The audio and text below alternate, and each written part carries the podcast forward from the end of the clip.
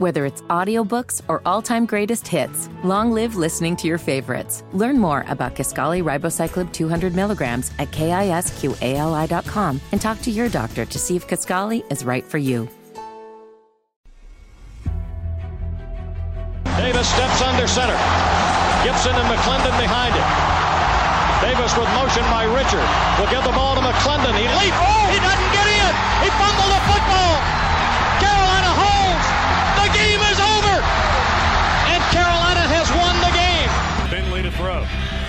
Over the middle, intercepted. Wolford again.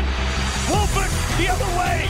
At the 30, the 40. Wolford to midfield. Miles Wolford with the pick. The heels on the doorstep of an enormous victory. Left side of the line. Hood standing to Williams right. Williams gonna throw. One on one. Davis has it. Touchdown. Carolina wins. Carolina is the Coastal Division champion. Bernard fields it at the 26. Heading to the far side. Gio at the 35. Gio, he's at the 50. No, he's not. Yes, he is. Gio is gonna take it for a touchdown. Are you kidding me? Connor Barth for the possible win. Snap, spot, kick away, high enough, long enough.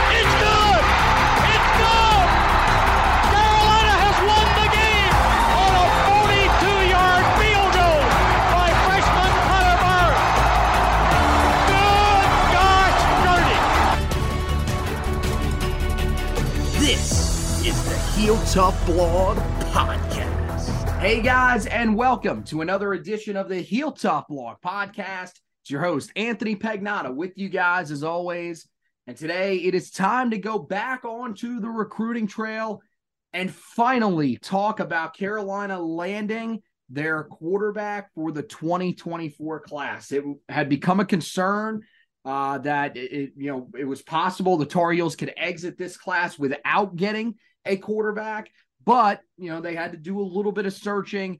They have finally found their guy in the class, and I got to tell you, probably one of the mo- more interesting pickups that Carolina has had in a while. So we'll talk about that, and you know, it's sort of an extension of that conversation, but also based on a lot of what Carolina also has in the class we got to talk about this notion from a lot of Tar Heel fans that this class not meeting the standards that Mack Brown has set. Um, is recruiting really slipping? Is it getting back to you know a level that we should be concerned about? We'll talk about all that here on this edition of the podcast. Zack Hubbard is along with me, our recruiting analyst, uh, to talk through all of this. And uh, first of all, Zack, you know, I, I, I'm assuming you, like me, probably a little bit of relief when you saw the news that the Tar Heels had landed three star quarterback Michael Merdinger out of Fort Lauderdale, Florida. Um, you know, Carolina had been searching for a while and finally they they find their guy. Yeah, absolutely. Like you mentioned, I mean, quarterback's something that we've been looking at for a while now. So it's a position in which, you know, we've said repeatedly we knew that they needed to have someone there. They needed to pick up somebody or have someone pick them, uh, rather. And um, they finally found a guy that they wanted to pull the trigger on, and a, a, guy that wanted to commit. And you know, it sort of moved very quickly from there. Once they decided that uh, Michael Merdinger was who they wanted to select, and you know, he reciprocated, and it you know coalesced here this weekend. Yeah, and look, you know, the timeline for Merdinger is a pretty interesting one um, because look to say he is a raw prospect is probably understating it um, he's a guy that learned football by himself. He came over from israel when he was about eight years old.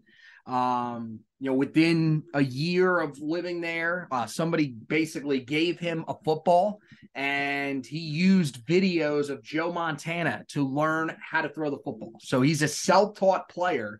Um, he's come up, you know, he's he's now, of course, been playing for a few years now, so it's not like he's just completely foreign to football.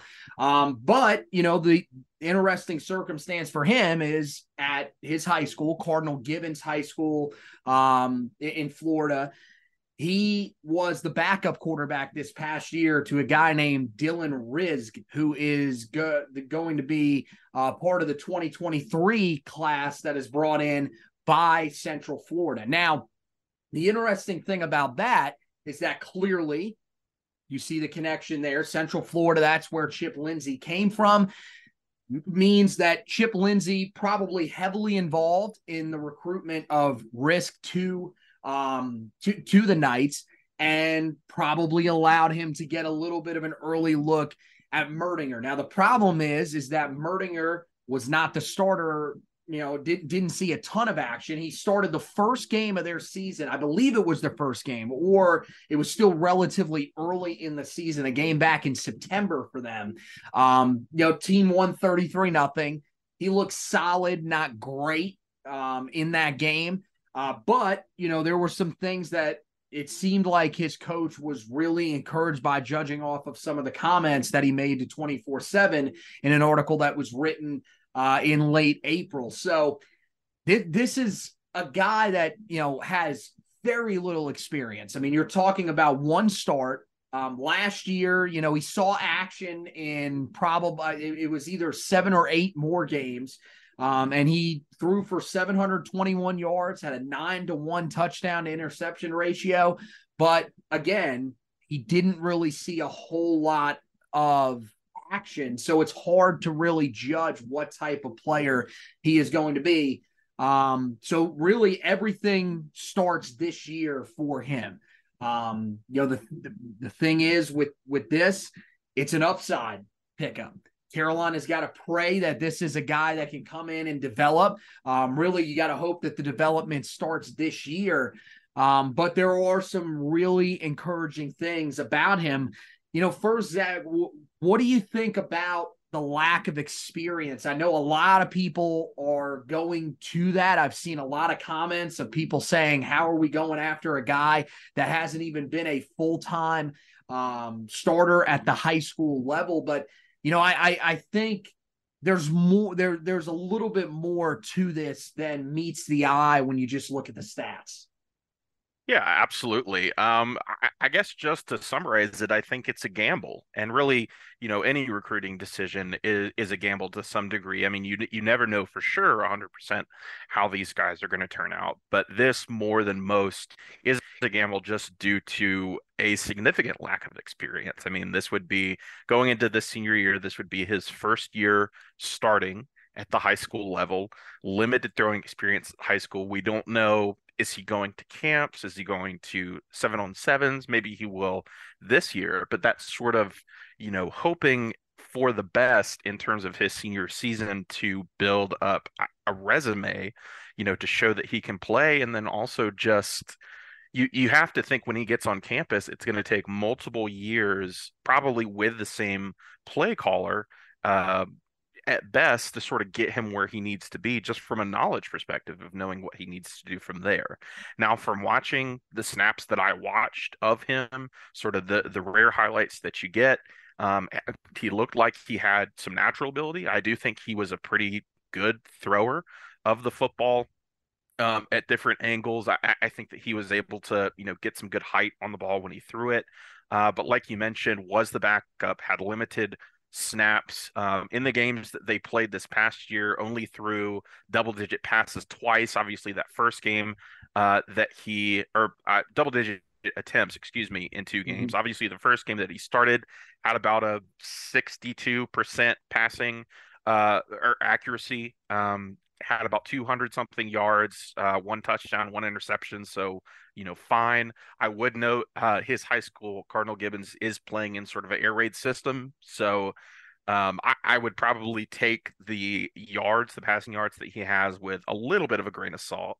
Not that the air raid doesn't run. I think we, you know, know in in 2023 that they do still run the ball, but there's going to be more passing than you'd see probably in other offenses. So, you know, as we've discussed previously, um, regardless of how this ends up, it's it's clear just from other quarterbacks that we've covered in this cycle that this was not the first or even second choice for North Carolina. They sort of waited on a few guys. It didn't go their way. And so now they're trying to, you know, make the best of what they have here sort of in a, in a later point in the cycle honestly for quarterbacks because quarterbacks commit so early so while i'm not I, am not wholly down on the pick uh, with who was available i do understand that um, you know i understand get, taking his commitment and sort of you know taking a flyer on a guy and you know sort of betting on your development to some degree it, it it is not north carolina's first pick and it's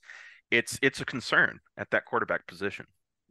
Yeah, I mean, look, you're you're 100% right about that. Don't get it wrong. This is not the first guy that Carolina would take if they had any of their options available to them. But I mean, look, you missed on your top three quarterback options. You tried to extend an offer to James Reaser, um, who just did not seem to be be affected by that in any way. It looks like he's going to stay committed to Iowa. And so now you have to go down the line. And you know, look, with with this one, I I get why people are concerned for sure. But you're talking about a guy that at the Elite 11 camp that they hosted down in Orlando at the start of April, he I mean was the most accurate quarterback there a lot of people were very, very complimentary of what they saw from him in terms of just his leadership and drills and everything like that. So it seems like the skill set, the intangibles are there for him. This is going to be a crucial season for him coming up. He's really got to prove himself at the high school level that he was a guy that was just sitting behind someone that maybe fit the system a little bit better because that's that's the other part of this. That's the part that's the most concerning to me is that he was sitting behind a guy that is committed and getting ready to play at Central Florida. And look, Central Florida really good um, group of five school. No, no question about it. But you would hope that at Carolina, you would be able to get a better quarterback than you are able to get at Central Florida, especially with the success that Carolina has had the last few years with quarterbacks, Sam Howell, Drake Maye. You know, you would think that would that would help you. Um, now, look, the, the other part of this is that you still got Conner Harrell in the system. You still have Tad Hudson in the system. So it's not like you're bringing in Merdinger and he's your guy moving forward.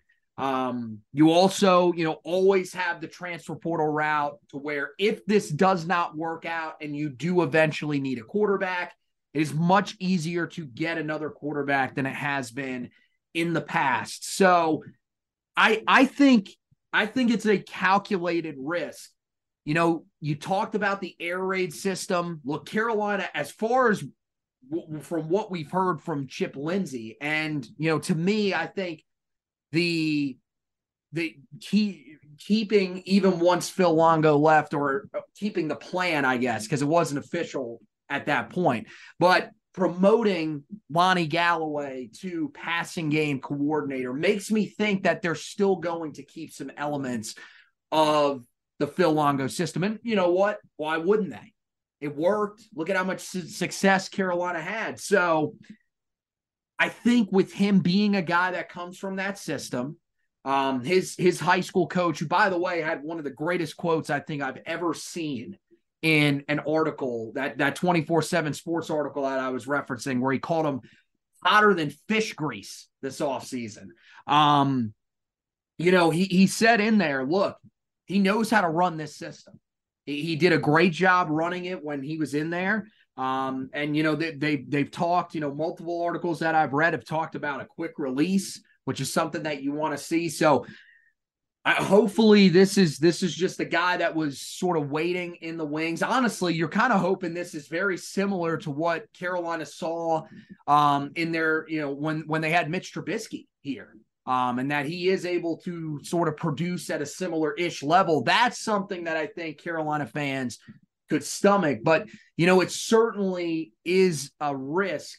Um, but now, you know, Carolina, as as I mentioned, has their quarterback in the class. It's now their 13th commitment in the class. And look, let's transition into the conversation that most people are having based on this commitment and based on um, you know, just the, the rest of the class in general. Carolina's got 13 commitments, which is one of the highest amounts in the 2024 cycle to this point. Um, you got to give some credit to the staff because they're locking guys up before they even get to the month of June. Nobody's taken official visits to campus and they've got 13 commitments already. Um, but the concern for a lot of people, and rightfully so, is that it's in large part due to the fact that they are not landing these blue chip prospects. Um, most of the guys that Carolina has landed, I, I, would say almost half of this class that they've landed. At the time that they have landed these players, the guys have been unranked. Now, they were eventually ranked by these recruiting websites, but it took them a while. Um, and, and I think people are rightfully concerned about that. Um, couple of guys ranked outside of the top 1,000, and the highest ranked player in this class is the only four star player, and that's Davian Gauss, who was a, a, guy that received his star rating very, very early in his high school career as a true freshman. Now, I believe, uh, I, I believe that he is probably going to keep that ranking as a four star. Um, this class, they are much more generous with the star rankings. I mean, they've got almost 450 prospects that are ranked as four stars. It's somewhere in that range.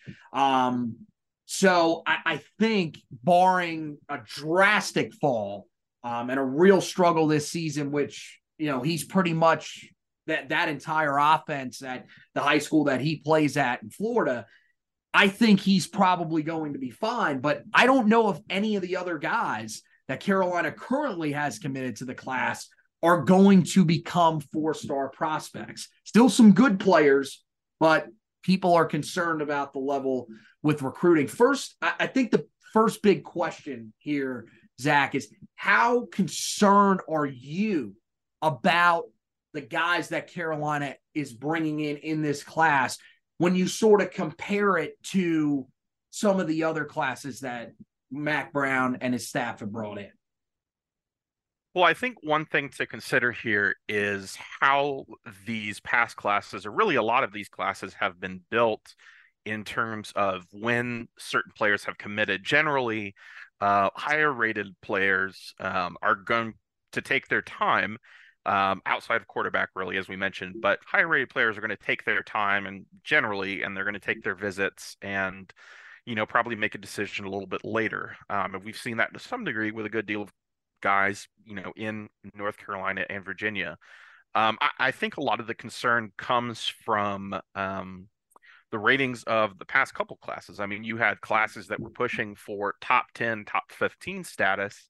And, you know, the prior coaches didn't quite live up to that level in terms of their uh, yearly class ranking. Um, and then it seems like they're sort of sliding back down to what has been the uh, historical norm, which is about 25 to 35. If you ask me where they're going to end up, I'd say probably there, if I had to guess, in terms of this year. So the question to me is not as much uh, are they sliding, it's did they sort of, um, you know, over overshoot where they land historically? Did they sort of up that and end up seeing sort of a you know a reduction to the mean? It, it's really hard to say. I think that there's a lot of factors involved here. Um, I, I think, like you mentioned, who they have committing and when they have them committing. Having 13 commits right now, that is a fair amount. Um, and it's not like North Carolina regularly takes 25 plus. They're generally about, you know, a 20 to 23 sort of group. Mm-hmm. Um, so uh, there's probably not that many more spots, ideally, that they're going to have to give out. Probably, um, you know, definitely some wide receivers. They're going to need one or two of those. Uh, maybe another running back, another tight end, maybe another offensive lineman, and then maybe you know one more defensive lineman, maybe another linebacker, and another one or two DBs. So maybe seven or eight more spots in total that you have um, at most. And, you know, how many of those guys realistically are going to be either, you know, four or five stars or, um, you know, or top 500 is sort of a number that we like to use. Right now, they have two that are ranked in the top 500. Maybe they get one of the guys they currently have.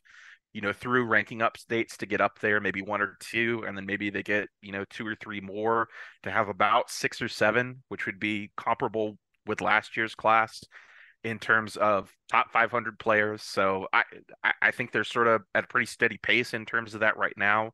Is it a cause for concern? I think that's somewhat difficult to say, just because I think there's there's a lot of questions around the the team at large, and that sort of you know reflects itself in recruiting. Um, NIL is a concern uh, on the football and that's something that every team is sort of navigating. But it, it's one that you know is uh you know it's a unique situation in North Carolina, like it is everywhere else, and it's one that Mack Brown has been pretty open about with it having you know to some degree depending on how other teams sort of uh, and other programs and those around those programs structure their NIL. I mean, there there are kids that Mack Brown said straight up, not naming names of those players, of course, but that he said, you know, they lost out on because of NIL. They might have come to North Carolina had NIL not been an impediment to them. So that's a factor, and that's at least in the short term going to continue to be a factor.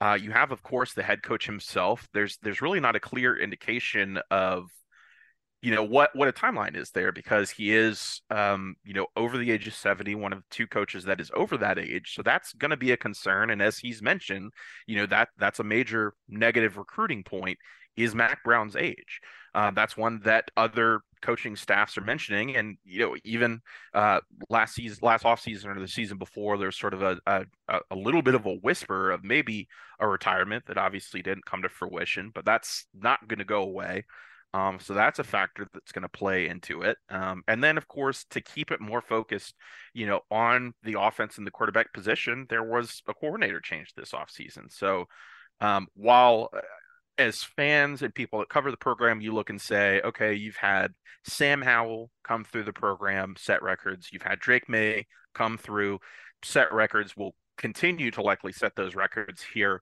this upcoming season and uh, very much projects to be, you know, a, a top first round pick. Why are they having this issue with quarterbacks? Uh, well, I, I, mean, you can look at, at, very simply, and you know, this may be a little bit general, but you look at the fact that it's a different offensive coordinator. Like you mentioned, they they've sort of laid the groundwork of we don't really want to change the offense. We want to keep it about the same. We want to do a lot of the same stuff, but you know, until toe meets lever this fall, these recruits really don't know. They don't know what this is going to look like mm-hmm. in, in, terms of what the North Carolina offense is going to be under Chip Lindsey this fall and, and how that's going to work. I mean, the, the spring game really generally does not give you a ton unless there's some massive, you know, uh, strategy change. It, it's really hard to tell one way or the other. Uh, even if we think that they're going to be pretty good with the guys that they have, you don't know. Uh, one silver lining that I will mention that I think is going to factor into how North Carolina does this season, um, which will then affect recruiting and affect um, this particular kind of recruiting next offseason is portal recruiting. I think where North Carolina is situated in college football as a whole, they are a team that uh, they do have, you know, academics can be a concern. They're high academic schools, so that can affect how guys transfer in with credits and whatnot. They got a pretty good transfer class this offseason. We've already seen some of those guys kind of come in and get those starting spots and get, you know, very good praise from the coaching staff. So obviously you want to be as developmental as you can be, but there are going to be cracks in the process. There's going to be holes that you need to fill on your roster um, and I do think that North Carolina is uniquely in in sort of that range where they can realistically, you know, get guys in to be a team that that uses the portal very well, like I did, like I think they did this past off season. Um, so to summarize, I, I, do think it is somewhat of a concern. It seems like that they are not sustaining that sort of 10 to 15 range recruiting that we saw for a while. How realistic of an expectation was that? That's probably up to debate. So I think they're probably coming down to sort of what we would consider their historical norm in terms of recruiting between 25 and 35. Um, but I do think, as a silver lining, that the transfer portal could really be a factor for the Tar Heels moving forward into the future and one that they use to sort of build some consistency year to year, whether that be at the quarterback position or other positions. Yeah, I, I mean, I, I think there's there's two points that I think from from you really stand out to me, and I think are are a big reason why Carolina is is having these struggles right now. And and and look, I think you you have to classify it that way. It's not even really just the fact of the star ratings. The thing that's most concerning to me is the in-state recruiting, where there's a legit chance that Carolina does not land a single top 10 recruit in the state. They've got one guy that you probably feel pretty good about in Malcolm Ziegler, the four star safety from Fuquay-Varina. Other than that, I, I I don't really I don't know if Carolina feels that confident about anybody. They're in a lot of these races. You know, Ethan Callaway, the offensive tackle from Lake Norman, one that probably stands out. Um, Alex Taylor, the kid from Grimsley. Um, you know, that's that's another guy that it feels like Carolina is is in the race for, but Carolina is far from the leader in those races. You know, they just missed uh, another guy in the class. I mean, I, I I don't think this is really all that unexpected. And Channing Goodwin, the three-star wide receiver from Providence Day High School, that's that's now three guys from Providence Day High School though that Carolina's missed on. Um, that one not that shocking. Goodwin's dad played at Michigan. Um, you know, Brody Barnhart seems like Carolina had, had guys that they valued a little bit higher than him on their board at safety. The the concerning one, of course, is in a lot of people's minds is Jaden Davis, but that was a guy that Carolina didn't feel like was really in the hunt for. It feels like they got to start landing. The, the receiver position is where Carolina has to get the job done. That's a spot where Carolina has produced some really, really good players these past few years. Um, you know, th- this year two guys alone got drafted in, in, into the NFL. They've had you know few other guys that have gone in these past few years. I mean, look, Dazz Newsome, it didn't work out where he got drafted, and um, you know I I think that was just a bad scenario that he landed in as a sixth round pick. If he goes somewhere else, maybe has a chance to actually play a role and succeed. Um, but I mean, look, they're you know they also have Dyami Brown. That's an area where Carolina has succeeded under Mack Brown and Lonnie Galloway. So they've got to land some of the big fish in the state there. Um, if they don't, that's that's where I think the concern level reaches a panic. Um, you know, I, I, I think at this point, you know, the other thing that you brought up that I think plays a huge role in this is NIL. And this is probably the most frustrating part in my mind with what's going on because to me, I feel like with NIL, it's a mindset thing. It's not a lack of funds. I, look, I don't know. Clearly, I'm not the accountant for the Carolina NIL collective. That I know that's shocking to some people, but yes, I host a podcast. I work for a radio station. I don't I don't do the books. Um, but I'm look, I know we've seen, you know, Carolina in the past. We've seen the fan base step up and and bring in a lot of money. I find it very hard to believe that Carolina is not bringing in the money NIL wise to compete maybe not, you know, with Georgia, Alabama, those types, but to compete with NC State, to compete with Pittsburgh, those types of schools, you're telling me they're not making enough NIL wise to do that? I don't believe that for a second. So I feel like this is more of the mindset that Mack Brown is taking towards NIL, towards the transfer portal. Mean, look, man, we, we've heard Mack Brown say over and over again, almost every time that he is in a press conference, Mack Brown is talking about how he despises NIL and the transfer portal. Um, he said that, look, we, we have recruits that have been lost because You know, we want guys that want to play for the university. And look, I get that. I, I I love that mindset. But to a certain extent in the modern day, you have to be willing to compromise that at times. And especially for Mack Brown and this staff, when the thing that you've done the best to this point since you got back on campus is recruit. The on-field results, eh, they're you know solid, not great. There's there's been a lot that's been left on the table, and I think that's that's where this staff has to realize. Look, this is this is your strength. You know, you need to develop the talent a lot better, and maybe that's that's where you call into question the the loyalty that Mack Brown has to certain coaches and everything like that. But you have to be getting the talent in here because as of right now, you still have a, a decent amount of your staff from the past from when you were initially brought back in place that hasn't done a great job of developing four and five stars that are now going to be trying to develop less talented prospects. You, you got to start playing the game here. Mack Brown says, look, Carolina does things the right way. Well, look, here's the thing. What is the right way? There's if, if certain stuff isn't outlawed, then how's it wrong?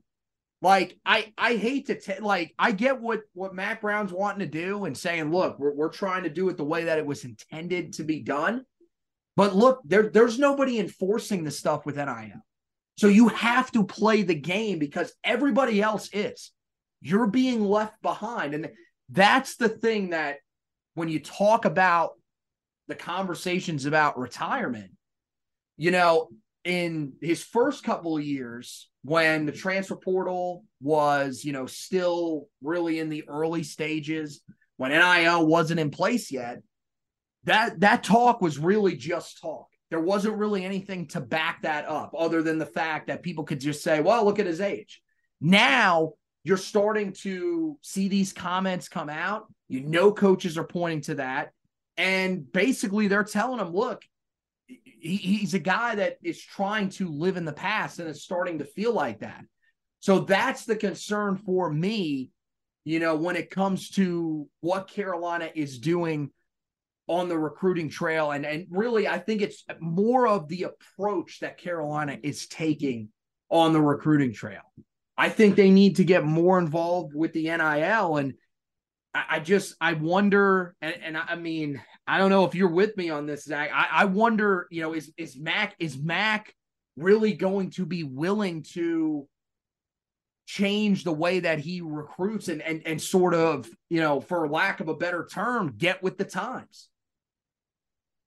Yeah, I think that's a great question. I mean, a- along those lines, you sort of have to ask, you know, are you willing to sort of adapt with the changes and do what needs to do to get the results that you need? Because this is a, you know, this is a results oriented game. This is like anything, a results oriented business. So, you know, talent acquisition, that's got to be number one on your list has been for the past couple years it needs to continue to be I, I do think there are at least some questions in terms of what resources they have, whether they use them or not, what resources that they have. Obviously, like you mentioned, they're not going to be at the level of uh, Georgia, Alabama, Ohio State, something along those lines. Um, I think one of the biggest things right now, just looking at you know where the top recruits specifically in North Carolina sit. Uh, it, it's not as much the you know the Georgias or Ohio States. I think that Tennessee is sort of making a bigger push now that they've had more success in the last year. I think South Carolina as well.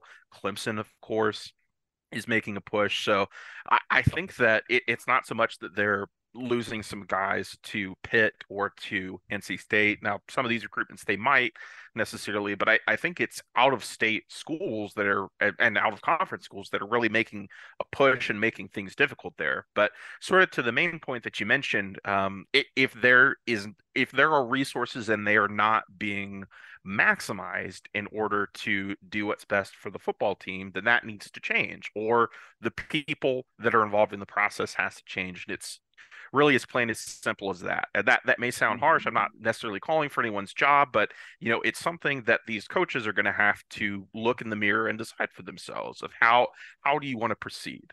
I, and we're seeing this all over the country. There's plenty of coaches, not just in college football, but in, in numerous numerous collegiate sports that are sort of making their decisions on that. I mean, part of the reason why uh, Roy Williams and uh, Coach K are no longer in college basketball, at least what a lot of people assume is is from these things, from not wanting to deal with you know NIL and the transfer portal. You see coaches constantly at the you know the college football level trying to get to the NFL. So you know it, it's something. There's not really anyone that I've heard that is in love with NIL and the transfer portal from the coaching level, but it, it's something that you either have to adapt to or get out, of the way. So that that's definitely going to be, you know, a question moving forward in in how they utilize that.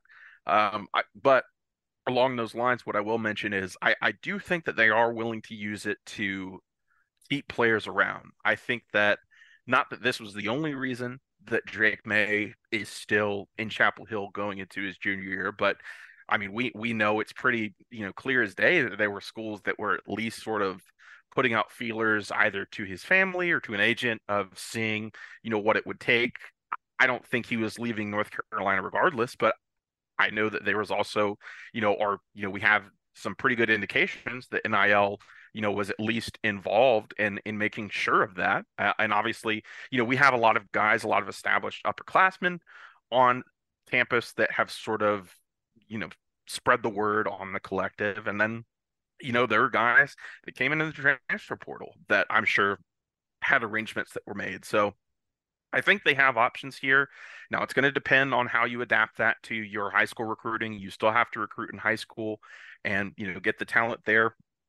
And one last thing to mention that you mentioned you know at the at the front end here um, the main thing that they've done thus far has been recruiting it's been iffy in terms of on real field results. Now, obviously, they've had good players, they've had good units, specifically their offenses under Phil Longo, but there are questions of development.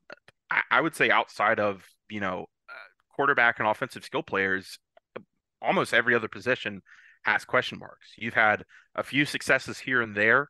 Uh, let's say you know a Chazz Surratt uh, is obviously a good player, but you know Uh, basically every defensive unit and the offensive line has been a question mark at this point in terms of how those are developed. Team mentality has been a question mark. Toughness has been a question mark.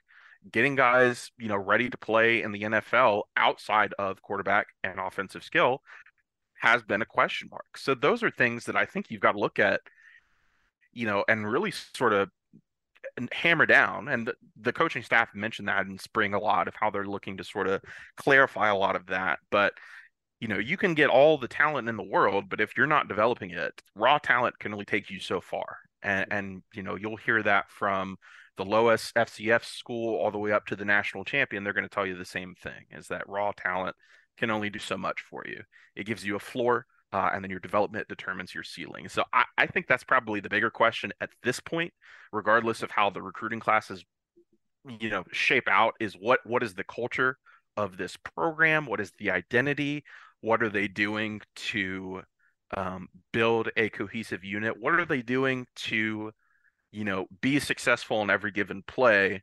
as opposed to a win loss record? Those are the questions that I have right now. And, you know, NIL recruiting is a question, but really sort of where this program is going, what is the plan over the next year, over the next two to three years? I think that that's probably a bigger question in my mind at this point. Yeah, and you know, I, I got to tell you, I think, unfortunately, you know, for the guys that are coming in, this this class that they're bringing in probably is going to ultimately determine what the legacy of Mack Brown's second stint in Chapel Hill is going to be. Whether he's on campus or he is, you know, retired, whatever. Um this this is going to be the class that is going to determine how we think of his time in Chapel Hill since you know when he came back. That I I was thinking about that the other day, and I put that in the article writing about Merdinger, and I think he he is a great example of that. They are taking a, a, a chance on a lot of these guys. And, you know, look, it's nothing against these kids. There are going to be some talented guys that come out of this, but this could also be a class that Carolina brings in. And much like Larry Fedora's final class that he brought in, doesn't really produce a lot of guys. And now, in the age of the transfer portal, I mean, this could be one of those classes where if Carolina really does start to struggle the way that some people think they could because the level of recruiting is dipping, this could be a class that the majority of these guys don't even stay at Carolina for the the majority of their career. Um, so that's I mean, it's it's going to be interesting. This is an extremely important class that Carolina is bringing in because, yeah, as you mentioned, you know, talent can only go so far.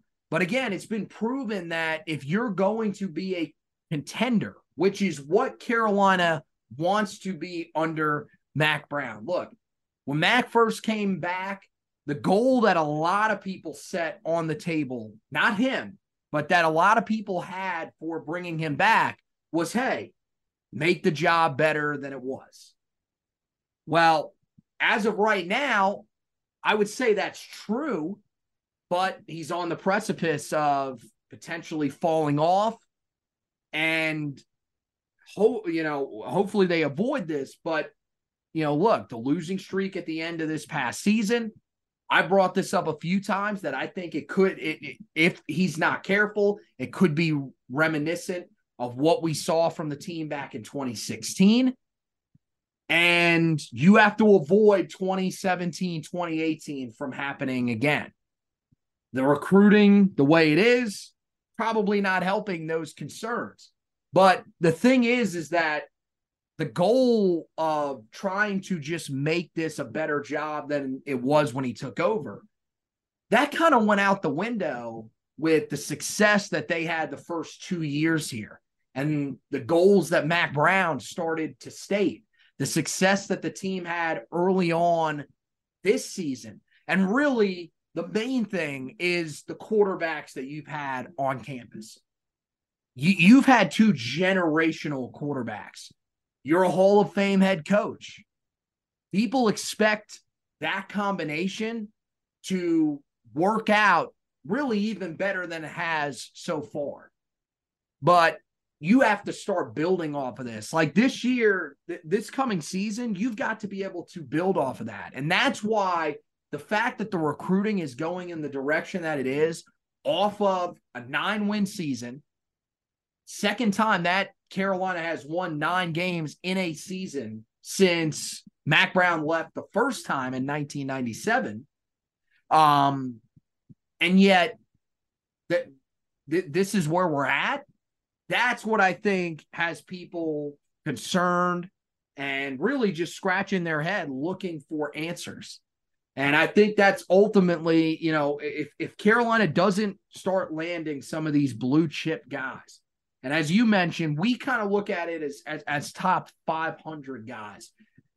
But I mean, to be honest with you, moving forward, I mean, Carolina, they they've got to get at least, in my mind, three, maybe four more four stars in this class for you to start feeling confident. And you would hope that two, three of those guys are from in state because if not, then it really starts to feel like what we saw from Larry Fedora going out of the state to Florida to Georgia. And look, very talented prospects. But the first thing that Mack Brown stated he wanted to do when he came back to Carolina was to take care of the home state. And for his first few years here, he did that on the recruiting trail. On the field, yeah, I mean, you know, he, he again, first couple of years did a pretty good job with that. The last couple hasn't been great. So you've got you have to adjust the mindset. You're bringing in guys that, you know, recruited heavily in the state of Florida and Georgia, Charlton Warren. You got Jason Jones, who's been, you know, through through multiple jobs, including in the state of Florida, Chip Lindsey. But you need to make sure that the focus is in state because if you lose the home state, it's going to be hard to start to swing things back in the right direction. So that's going to wrap it up for this edition of the podcast, guys. Uh, make sure you head over to the website, heeltoughblog.com. Read a little bit more about Michael Merdinger. Uh, you know, we we've you know been talking about some of our concerns and everything here on this edition of the podcast. Uh, you know, we did talk a little bit about the skill set that he has, but there is an article up there that goes a little bit more in depth into you know the the spring that he has had, why he is a guy that is on the rise a little bit. Um, you know, but also talks about, you know, why this is a little bit of a risk. That's up there on the website for you guys to check out. Um, and then we are going to have another article that'll be up here uh, soon, which will take a look at the guys that we think you should keep an eye on to possibly be the next commitment in this class uh, for the Tar Heels. There's three names that uh, we're going to have you guys keep an eye on. So make sure uh, that you are watching out for that. Meanwhile, on the basketball side of things, uh, these last you know couple of weeks, we we've pretty much been on watch for something big happening. We've been told multiple times that this is going to finally be the day that something is actually going to happen. Well, it seems like now there is a little bit more steam picking up uh, towards a storyline that we've talked about a lot here over this offseason actually happening. So make sure that you keep an eye on the website for uh, that. That should be, you know, coming out here. It feels like sooner rather than later, but uh, any of the latest news around the basketball program, we will have you covered uh, with all of that. Um, also, make sure that you guys are checking out the podcasts uh, wherever you listen to your podcast. Not only this podcast, but also uh, the Four Corners podcast. Uh, you can check it out wherever you listen to your podcast.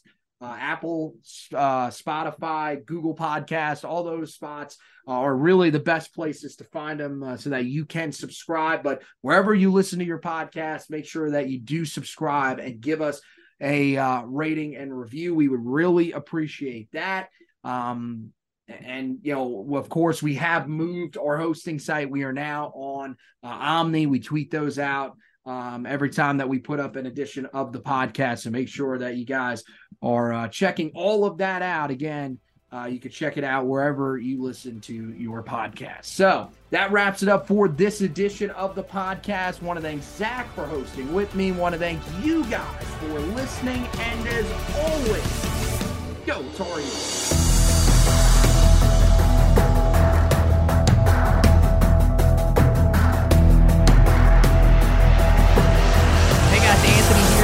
to thank you guys for listening to this edition of the Heel Tough Blog podcast. If you could, make sure you head over to wherever you listen to your podcast, find out where you can rate, review, and subscribe to the podcast, and go ahead and do that for us. The rating and reviewing, that helps us to move up some of those rankings, and the subscribing, that is for you, so you don't miss any editions of the podcast coming up. We look forward to you being a part of the Heel Tough Blog podcast family moving forward. And thank you once again for listening to this edition.